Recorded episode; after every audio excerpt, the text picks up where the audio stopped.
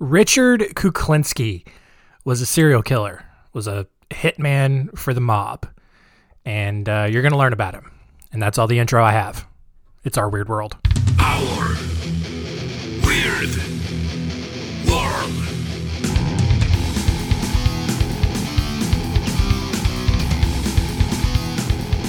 Welcome to our weird world. I'm your host, John Hinson, and uh, you know, glad you're here after you know last week's Black History Month extravaganza. Um, good to good to see that you're not so offended and, and so angry and butthurt and guilty feeling because you're probably white that you decided you couldn't come back. And so uh, appreciate it. Glad glad you're here. Uh, this week we're getting back into uh, the you know the regular stuff. Um, you know, just learning about terrible people from history.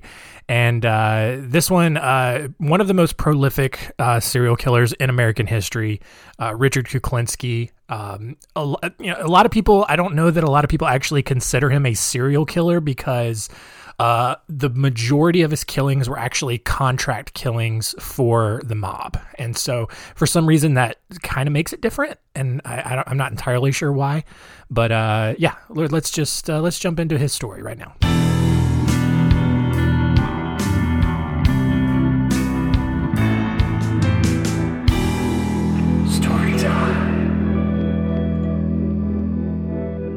Richard Kuklinski was born on April 11th, 1935, to Stanley and Anna Kuklinski, who uh, were coincidentally two of the worst parents ever. Uh, Stanley was an abusive alcoholic, and Anna was an abusive Catholic. Um, I, so you know, usually you just hear about you know the the husband being the abusive one, but really in this inst- in this case, both the husband and wife were both incredibly abusive. Um, for example, Anna actually tried to uh, stab Stanley to death, um, you know, you know, I guess it's just one of those, you know, violently passionate marriages. Because I mean, you know, Catholics, they're they're ride or die. They're not going to divorce you if you know if they can avoid it. Uh, Stanley's abuse, on the other hand, typically involved him coming home drunk from the bar, wrapping a belt around his fist, and then just wailing on everybody. Um, excuse me. I'm just going to leave that in. Uh, Richard actually got so scared of his father that he and just began wetting himself out of fear. And then he got beaten for wetting himself, and I accidentally just raked the windscreen of the mic with my nose. This is a good start to the episode.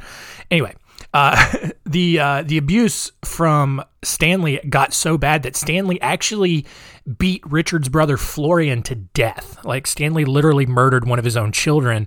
Um, however, Stanley never got in trouble for this because the family was able to cover it up by claiming that Florian, you know, the clumsy little scamp, had just fallen down the stairs you know, and you know, I, I'm I'm guessing I've never fallen down the stairs, and I you know I've never seen someone shortly after they've fallen down the stairs, but I'm guessing, you know, you fall down enough stairs the right way, it, it could look like you were also physically beaten. So, you know, whatever, it worked out for them.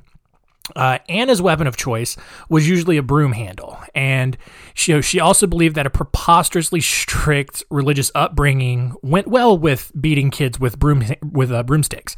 Um, and so the Kuklinski children, at least the ones that weren't murdered, uh, ended up spending their childhood raised in the Roman Catholic Church. And because Anna was such a devout Catholic, like I said, like she refused to consider divorcing Stanley, even even after he began bringing other women home and having sex with them in the living room, while Anna and the children were upstairs in their rooms, and like awake and could hear it happening. Like it's just crazy.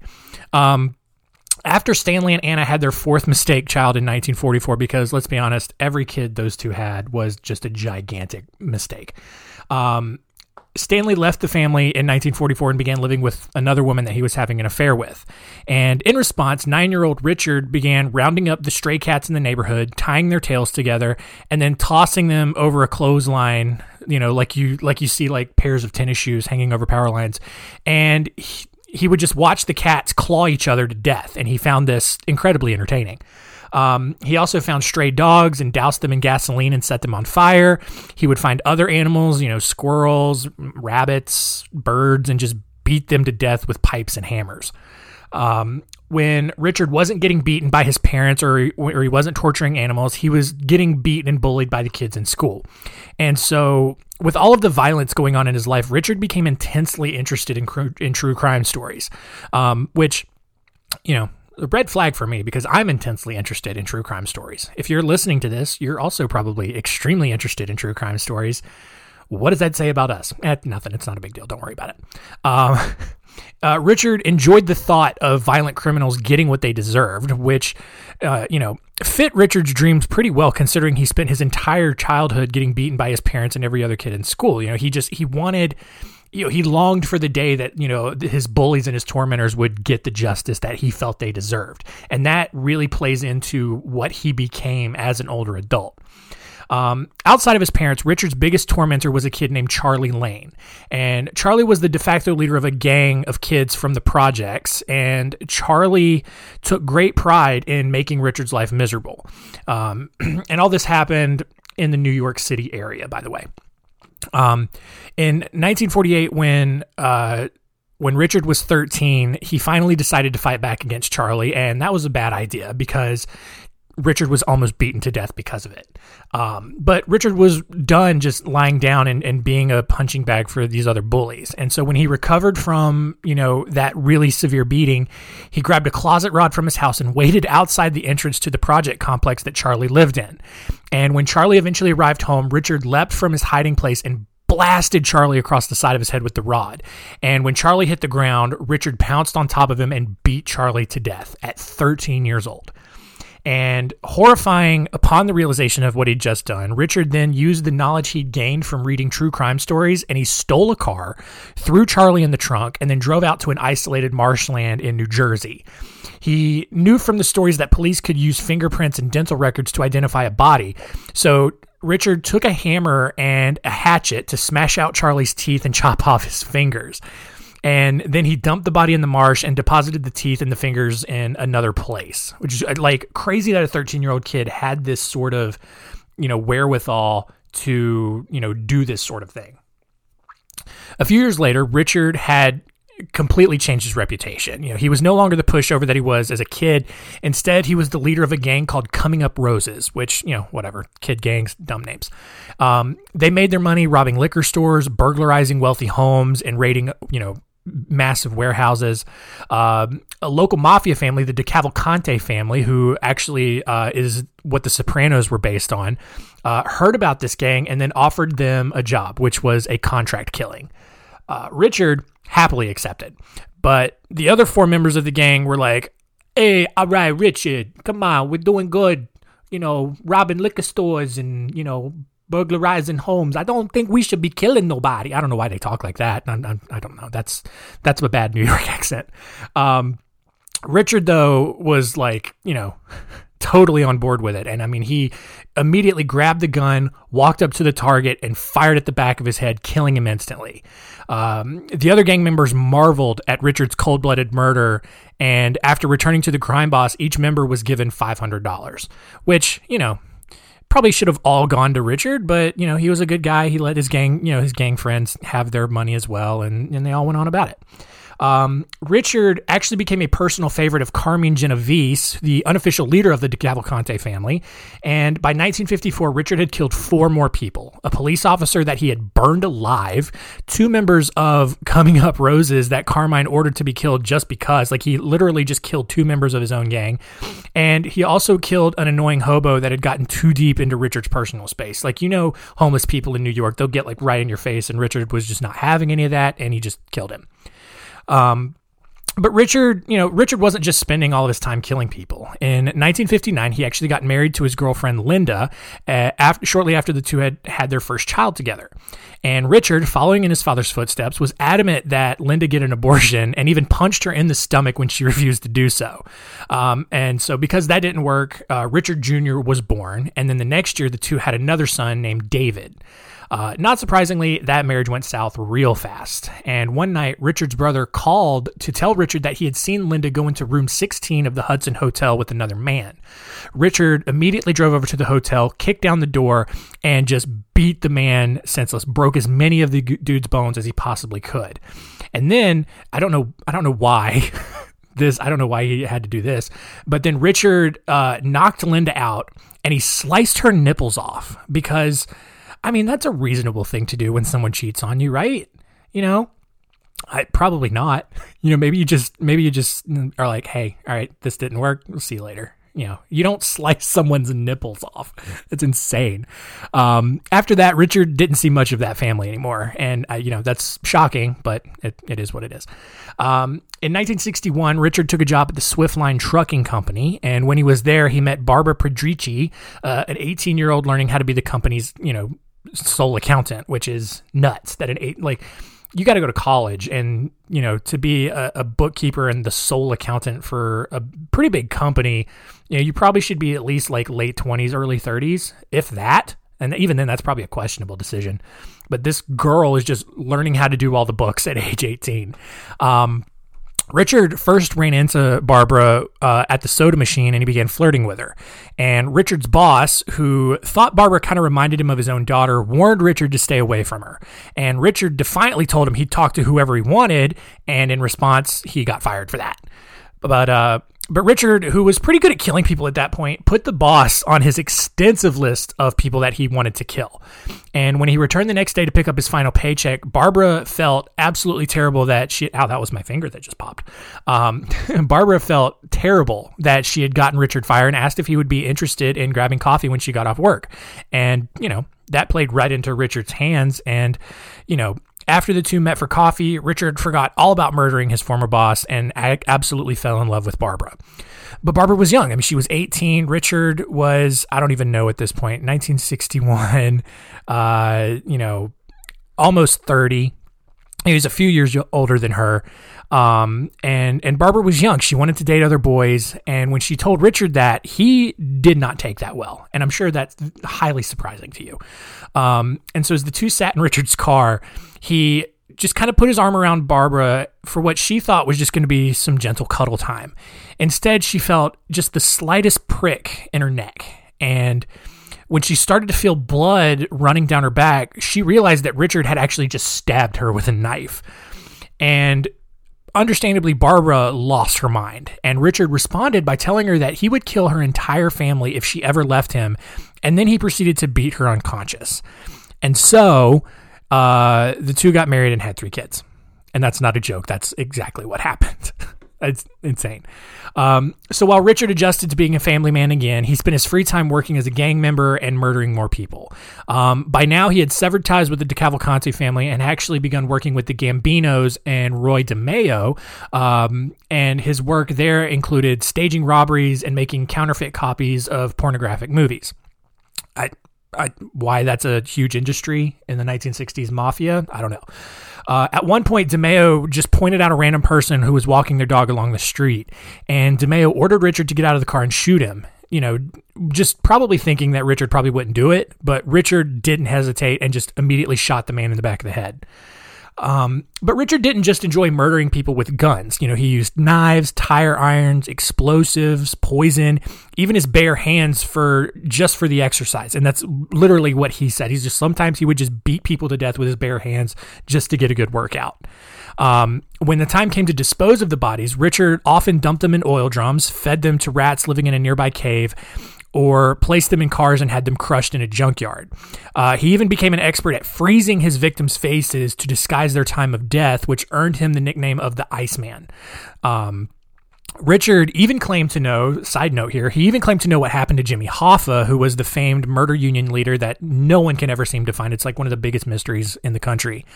Uh, Richard claimed that Hoffa was stuffed in a barrel and then set on fire for about an hour before being buried in a junkyard. Uh, he then claimed that the drum was dug up later, placed in the trunk of a car, and then the car was compacted into a 4x2 foot prism and shipped to Japan as scrap metal. Is it true? Who knows? Maybe. No one can seem to find him, and that seems like as logical of a story as anything else. Um, by the 1980s, though, Richard was starting to get sloppy with his murders. Um, on December 27th, 1982, the body of Gary Smith was discovered under the bed in the uh, under uh, under a bed in the York Motel in North Bergen, New Jersey. Uh, Richard had initially tried to poison Smith with cyanide, but when it took too long for Smith to die, Richard has had his associate Daniel Deppner strangle him with the lamp cord.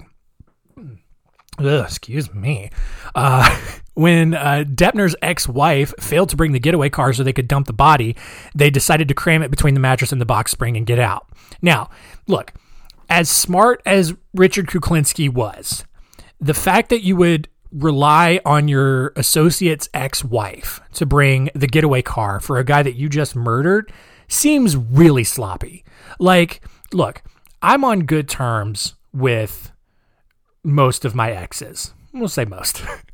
I still wouldn't trust any of them to help me in a murder plot to bring me a getaway car. Like they're they're the last people I I pick. All right. Like I would I would get a cop to bring me a getaway car before I even like trusted an ex girlfriend to to help me out there. Like it just it's a it's a bad move. Um, but with another problem here, Deppner was aware of Richard's murderous habits, and so it made sense that Deppner wouldn't last much longer either. Um, and coincidentally, Deppner's body was found five months later by a cyclist in a wooded area near West Milford. Uh, the body, Deppner's body, had been put inside a green garbage bag, and a vulture had actually pried it open and begun scavenging the remains. So again, like he's getting really sloppy here.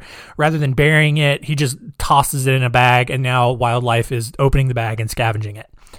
Um, on December 25th, night or not September 25th, not December, September 25th, 1983, uh, Louis Masgay was found near a town park in Orangetown, New York, with a bullet hole in his head. And although the body had been stored in an industrial freezer for two years, Richard hadn't completely thought it out before he had attempted to dump it. And this allowed the medical examiner to start putting the pieces together. So, along with Gary Smith, um, uh, Deppner, and uh, and Masgay, two other men were last reported as being seen with Richard, and all that evidence that was just all the Bureau of Alcohol, Tobacco, and Firearms needed to launch a manhunt on Richard. You know, so these five people they disappeared. Their last reported sighting was with Richard, and at that point they kind of put the pieces together. It's pretty obvious that Richard had killed them all. So Special Agent Dominic Pol- Polifrone, Polifrone, Dominic Polifrone. It's like these are the most Italian names ever. Special Agent Dominic Polifrone began working with Phil Solimene, a close friend of Richard's, and Dominic finally was able to get close enough to Richard to where he was able to ask him to uh, to see if he could hire Richard for a hit. Uh, he recorded Richard talking about how he would use cyanide to carry out the contract. And then finally, Dominic arranged to meet Richard on December 17th, 1986, to give him the dose of cyanide that he needed to carry out the hit. That day, Richard took the cyanide and walked off by himself. And, you know, as he normally did, he tested the cyanide on a stray dog to see how strong it was. But when the dog didn't die, Richard decided to back out of the hit and go home. Like, you know, his, his spidey senses were up. This felt weird. So he's like, I'm going to just back out and I'm going to go home. Unfortunately, he was stopped at a roadblock um, that you know the ATF had set up for him, and he was arrested. Um, in March 1988, Richard was finally convicted of five counts of murder and given consecutive life sentences, and he died in prison on March 5th, 2006.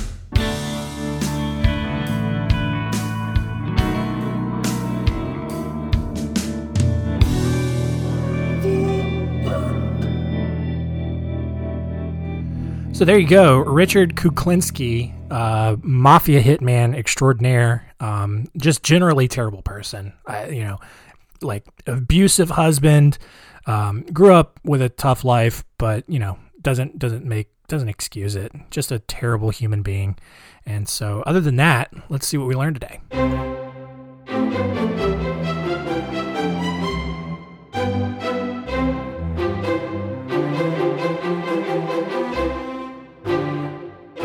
What did we learn? Number one, uh, apparently you can beat a child to death and then claim it fell down the stairs, and it. I guess it looks close enough that people probably aren't going to question you about it. Uh, number two, please do not tie cats' tails together and then throw them over a clothesline and then watch them claw each other to death. That's just mean. Uh, and number three, even though we didn't really cover this, um, uh, Richard actually claimed, uh, even though he was only charged with five murders, he actually claimed to have killed uh, anywhere between 100 to 250 people. Um, unfortunately, he died in 2006 in prison, and so um, we'll probably never know how many people he actually ended up killing.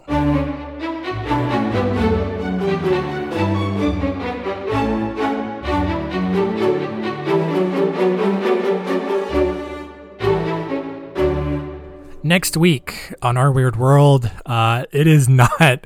It's going to be one of those really bad episodes. Uh, it is the story of Fred West and his terrible wife, Rosemary, who were just probably the worst parents of all time.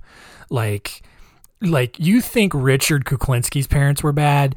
The Wests are like I they may be the worst, like combined. Like there are going to be some stories later where like one parent was pretty awful, but you know, like dude, the, the tag team that this these parents did was awful and we're unfortunately going to learn about it next week. So get ready for that. Thank you for listening. Keep telling all your friends and keep it weird.